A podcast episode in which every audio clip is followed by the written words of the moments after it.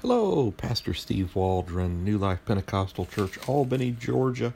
Hope you're having a great day in Jesus. We're going to be looking today at Ur and Abraham. What was Ur like in Abraham's time? In that time period. I think you might find it fascinating. And so this is found on pages 1360, pages 1361. The Open Study Bible. They've got a really good archaeological supplement. You know, we've made a few dozen uh, looking at the Premier Study Bible, which I actually wrote that archaeological supplement for them. And uh, this is just a good jumping off point. So we talked about Ur a little bit yesterday. If you haven't listened to that, you may want to give that a, a listen to it. It's not too long, just a few minutes. And today's just going to be a few minutes as well. So God bless. Let's look at this Ur and Abraham. When Abraham lived in the city before he left for Haran and Canaan, Ur was a center of religion and industry. The city was wholly given over to the worship of the moon god cult, and we find that from archaeology. It's unbelievable, really. The Babylonians were devotees of many deities, but at Ur, the moon god Sin was supreme. Sir Leonard Woolley, and he's eminent archaeologist. You'll run into his name if you get into archaeology at all, especially, you know, a century plus ago. Sir Leonard Woolley's lengthy excavations and 12 highly rewarding campaigns have revealed the splendor and the size of the city, and also given details to the Temenos, or the religious section of the city. Temenos. In other words, Abraham was surrounded on all sides by idolatry. This we have recorded in the Bible in Joshua 24 2. It says this Your fathers dwelt on the other side of the flood, the Euphrates River, in old time, even Terah, the father of Abraham, the father of Nachor, and they served other gods. That's really kind of a dramatic scripture telling about Abraham and his progeny.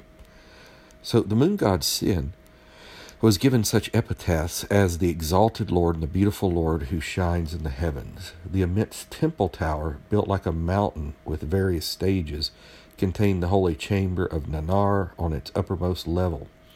And the mountain of the Lord, that's a big thing in archaeological studies today.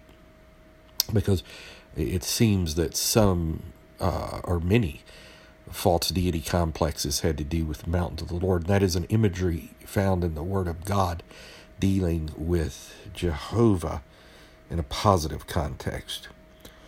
Here in this lofty Babylonian temple, mystic ritual in honor of the deity was conducted in front of the immense ziggurat, or kind of like a uh, a pyramid with with steps. Looks very much like something you would see in the Mayan culture. On the lower level was an open court, a kind of holy market, where the people brought their gifts and paid their taxes to the king, who was also their landlord. Accordingly, the city was a kind of the theocracy centered in the moon deity. And I, I just find that fascinating that uh, even in this really advanced civilization, I mean, like one of the uh, the standard of Ur, this relief that's full color, considered one of the wonders of archaeology. I mean, building ziggurats, the uh, complexity of the city, they were advanced, but yet they were filled with what we would know scripturally with false gods. The sacred area was known as Temenos. In it were located other sacred buildings and shrines. And let me spell that Temenos is T E M E N O S. I'll repeat that T E M E N O S. Okay, and so including houses for the priests and priestesses of Nannar.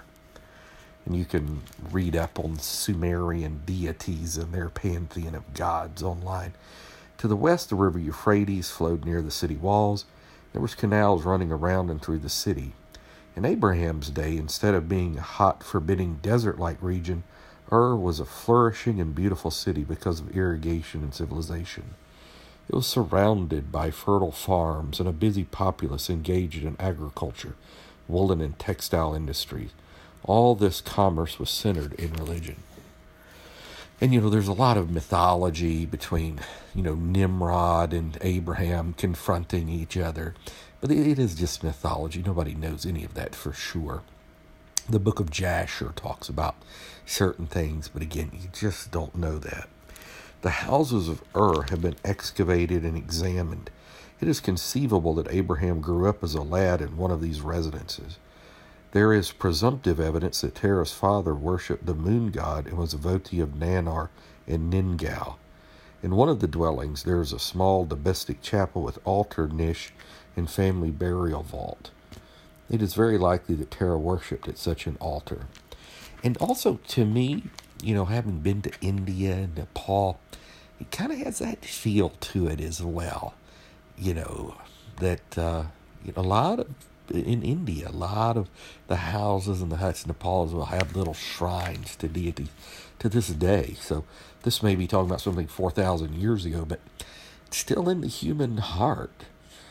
It is out of this polluted atmosphere of polytheism that God's sovereign grace called Abraham to begin a new line that was to be separated from idolatry and through which Messiah was to come, who would deliver the world from sin and idolatry. I think that's so fantastic.